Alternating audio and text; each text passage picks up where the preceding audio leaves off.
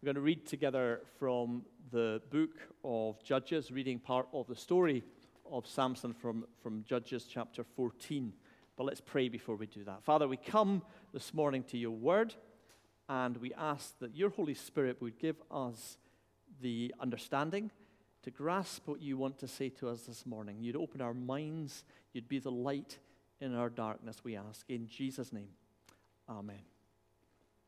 Reading Samuel, sorry, Samson's story in Judges 14. Last week we read chapter 13, which was the story of the birth of Samson and the angel coming to his parents and telling them they were going to have a son who was set apart to deliver the people from the Philistines.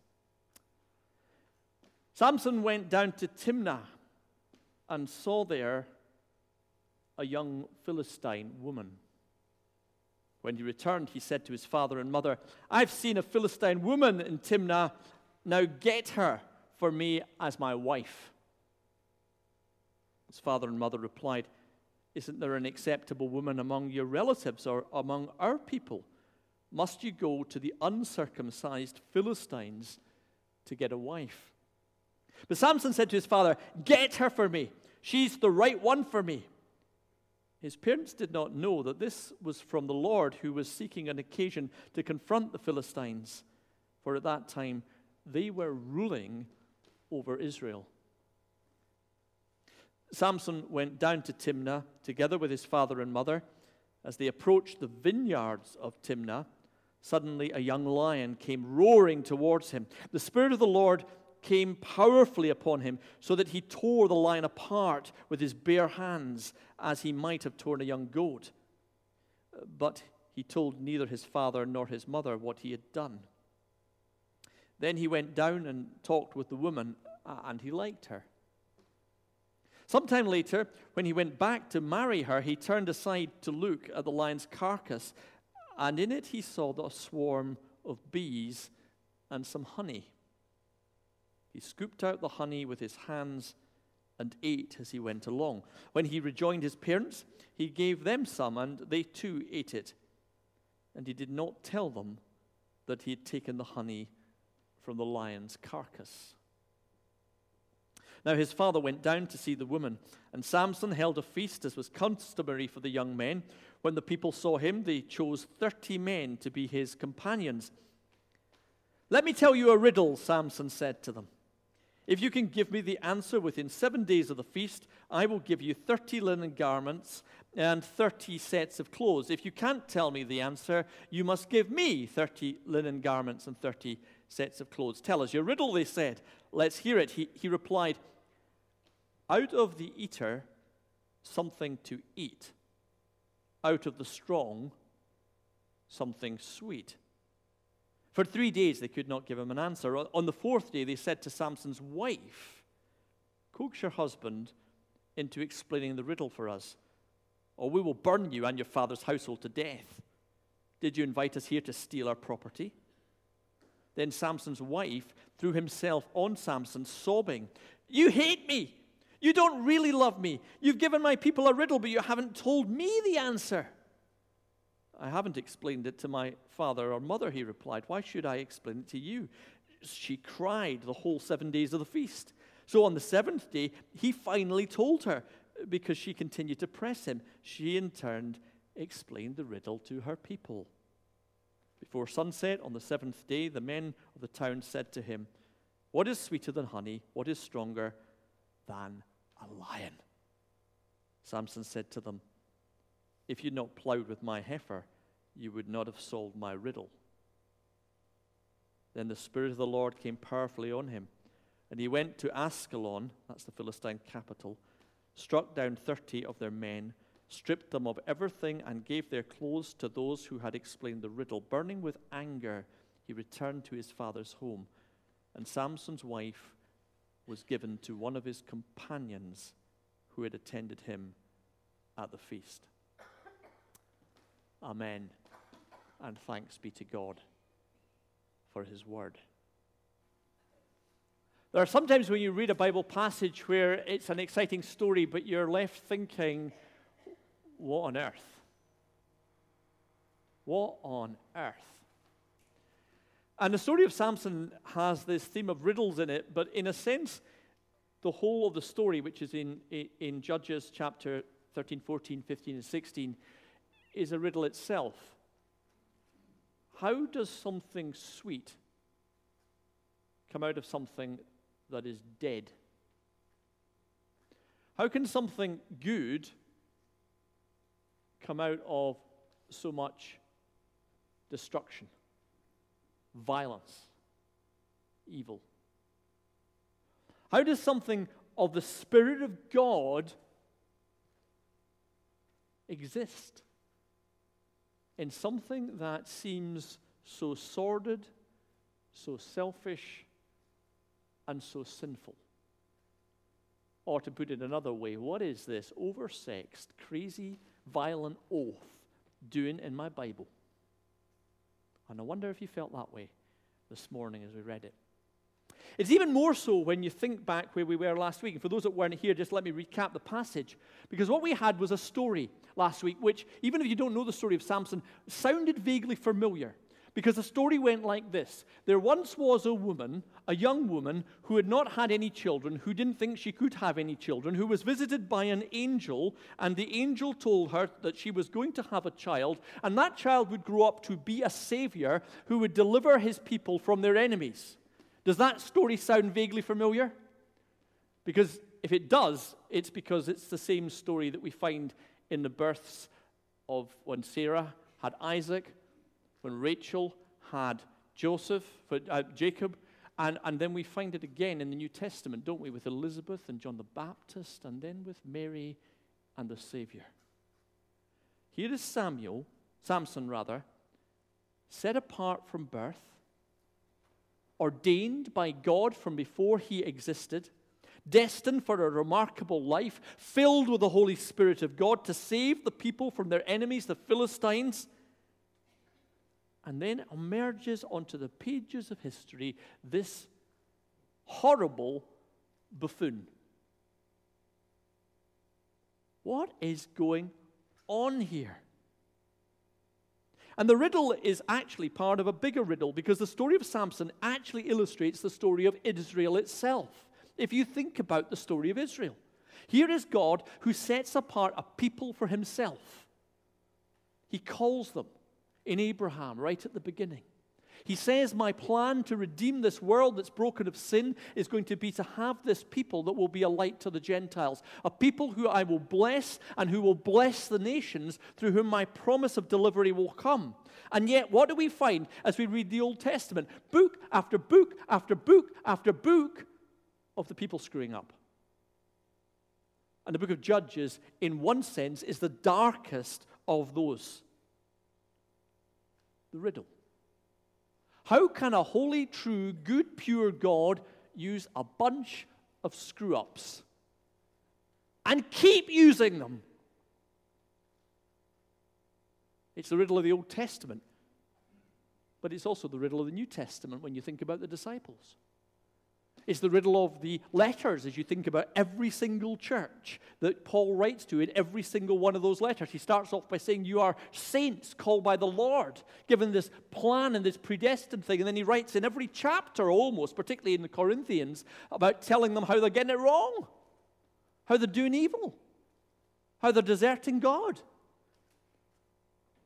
But then it's the riddle not just of the Bible, but it's the riddle of church history.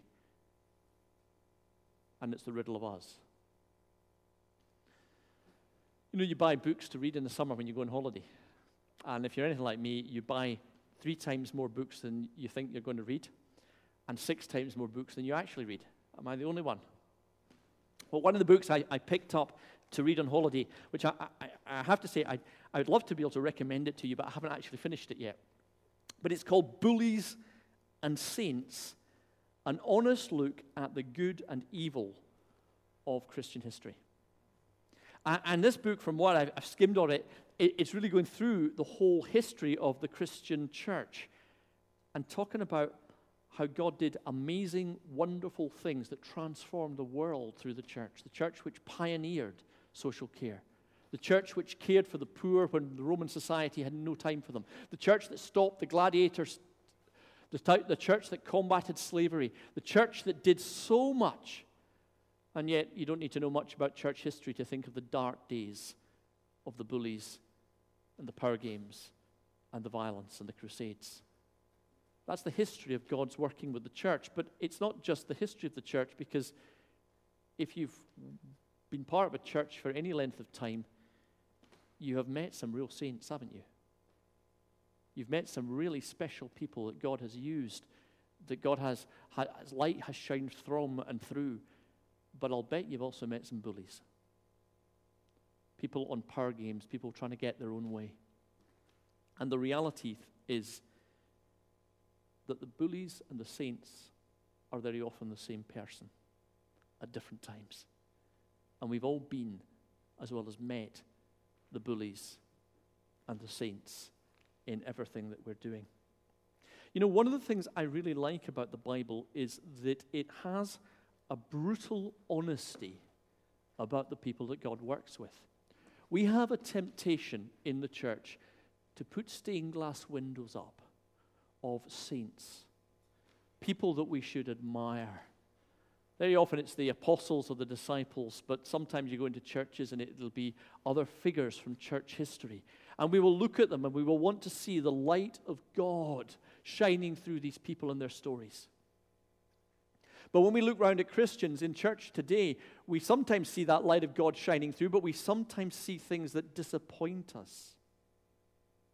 And the Bible as it paints the figures that we know so well, paints them in all their beauty and their brokenness in every page. There is not one character in the whole Bible except the Lord Jesus Christ who the Bible doesn't bring us face to face with their screw ups and their abuses and their violence and their selfishness. Why? Because that's our story as well. And here is the tremendous piece of hope that comes in that. God uses screw ups. And I'm delighted by that because it's the only way I've got any chance. And I'm delighted by that because it's the only way the Church of Scotland has any chance. And I'm delighted by that because it's the only way the church of every denomination has any chance at all. You know, we sang that song with the children, My Lighthouse, and I, I, you know, some people like these modern songs and some people will hate them musically. That's okay. We've got different tastes. I'll tell you why I like it. And it's got nothing to do with the rhythms or the beats or the actions. It's got to do with this. It's one of very few songs that are there for the Christian church today that is brutal in its honesty. In my questions and in my doubts, in my failures, it speaks of. The God who leads us through the storms. You are the peace. I am the troubled sea. And we need much more of that in our thinking. And we might go and say, these stories, these stories full of, of, of, broken people, they have no place in the Bible. We want something holy, we want something pure. And I have to say to you, the Lord comes and says, I know your weakness. And yet I have a plan and a purpose for you. And God would work out a plan and a purpose even in the life of Samson. Samson's story then is part of Israel's story. Israel that was supposed to be a light and a blessing in the world. It was supposed to be salt and light. It was supposed to model to the world a different way of living when you lived for the Lord, when you knew His glory, when you followed in His ways. That's why they were given on Mount Sinai the Ten Commandments and the whole of law that they might live differently. Now, there's some parts of the law we look at and we can understand. Don't steal, don't commit adultery, live and care about the poor, and that's very strong in the law of God in Leviticus. But there's other bits that we scratch our heads at, and it says that they've to get circumcised. It, it says that they've to, to not eat pork. Uh, and we wonder what's wrong with pork and what's, what's so important about circumcision. But here's the point the very simple point that maybe helps us understand a lot of the Old Testament law. What it's saying is this symbolically, these laws are given that you might be different, that you might own your difference. Every time you go and have a meal, you'll own it because you can't eat certain foods. Every time you think about marriage and relationships and sexuality and all of these things, you'll own your difference, men, because you'll know that you are set apart from birth in that area as well for the Lord. And that's why a lot of the Old Testament rules that seem weird to us are there. They are to set apart. And if this whole nation was to be set apart to be a holy nation, then the leaders of that nation had a particular role the kings and the prophets and the priests to model for the people what it meant to be set apart, to be different. And among that was a group of people that were called to be Nazarites. Now, it's got, Nazarite has nothing to do with Nazareth, just to be clear. Nazarite was someone that was called to live a particularly distinct life in the Old Testament. And there were three or four basic rules. One was they didn't cut their hair, which meant they, stu- they stood out. One was that they didn't drink wine. And the other one was that they didn't touch dead things, which again seems a bit weird, but it's about saying, I'm different. I'm standing back from the world and modeling something different in society. Here's Samson then. He is a Nazarite. He's supposed to be a Nazarite from birth. He's set apart for this. That means he's not to cut his hair, he's not to drink, and he's not to touch dead things. Now, you see the problem right away because he's going to do all of these things. And the other thing that was true of the Israelites is they were told that they were not to intermarry with the people of the land. Now, that had nothing to do with racism or race or anything like that. It had purely to do with this.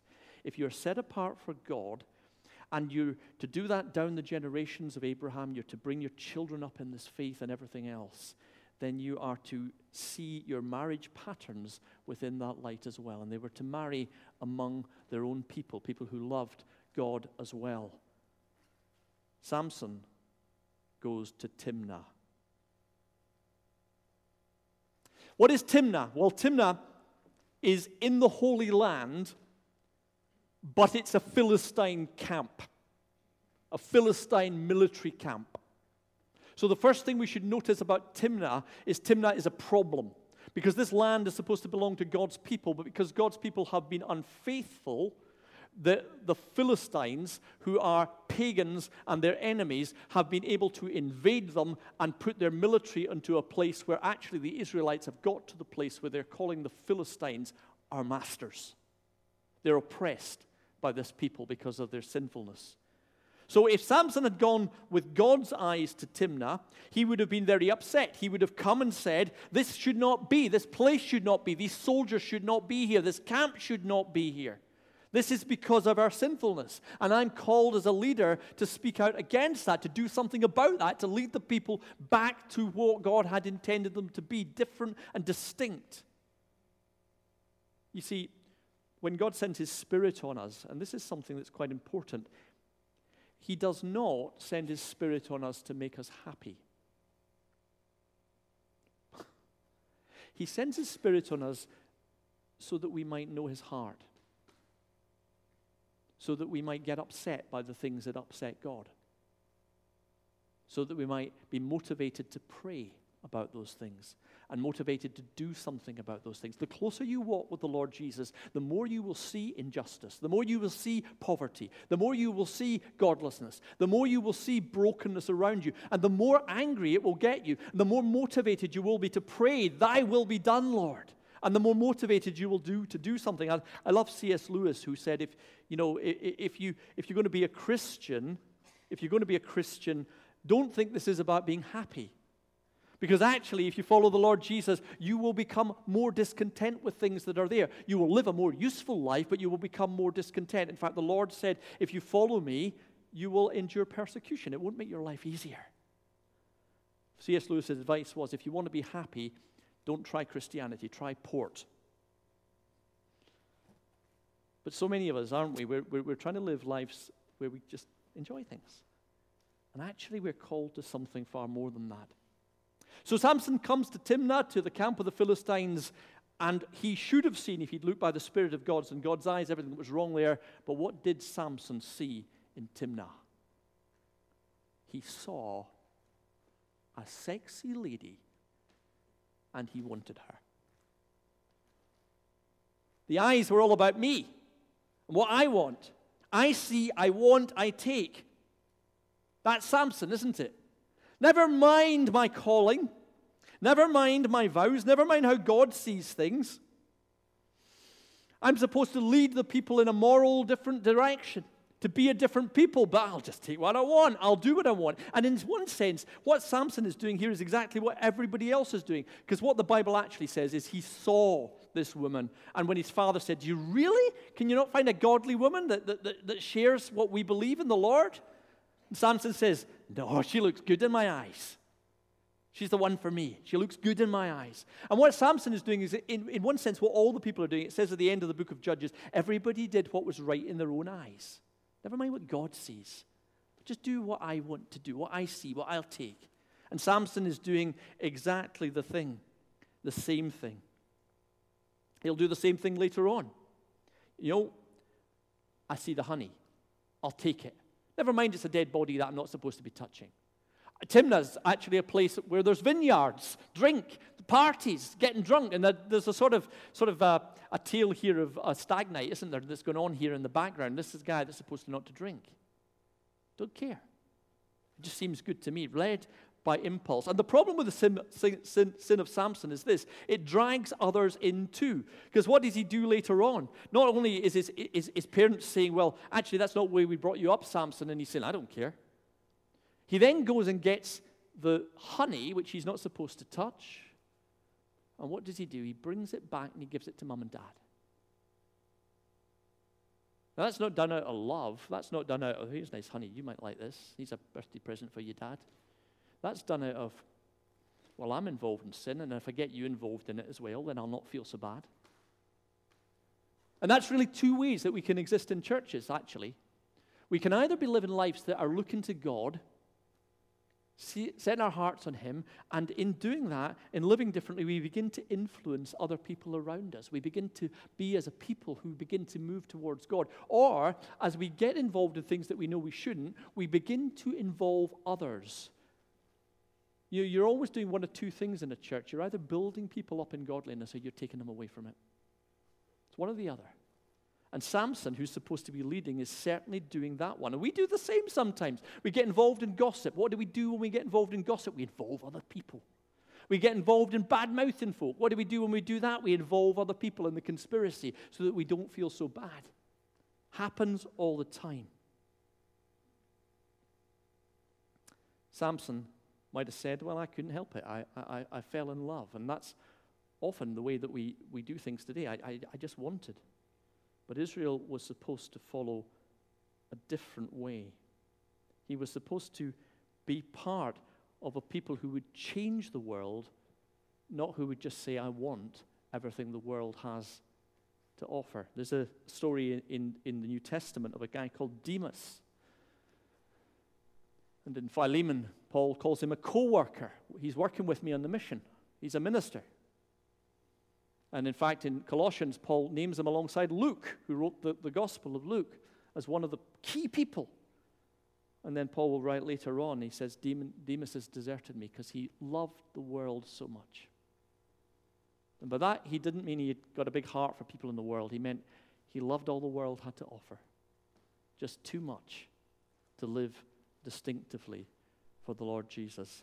You know, that verse, um, we're not singing it this morning, but I, I love it where it says, Tell me the old, old story. When you have cause to fear that this world's empty glory is costing me too dear, and when this world's glory shall dawn upon my soul, tell me the old, old story Christ Jesus makes me whole. So, what is the hope? The gospel hope in this passage because we always should read a passage of Scripture and ask that question What is the gospel hope for us? First is the identification of realizing that God uses screw ups. And here's the second thing. In verse 4, it says this His parents are wondering what he's playing at. And it says simply this let me find it. His parents did not know that this was from the Lord who was seeking an occasion to confront the Philistines, for at that time they were ruling over Israel. You see, Samson should have gone to Timnah and seen the problem and led God's people to do something about it, to repent of their sins and to see the Lord driving out this people that were oppressing them. But Samson didn't do that. But nevertheless, God was going to work through Samson, through his brokenness, through his depra- depravity, and all the rest of it, to actually begin to drive the Philistines out anyway. And here's the hopeful message God is at work. And God's work depends on His faithfulness, not mine. God's promise to work through my life is unconditional. It doesn't depend on me doing X, Y, or Z. God is going to work anyway.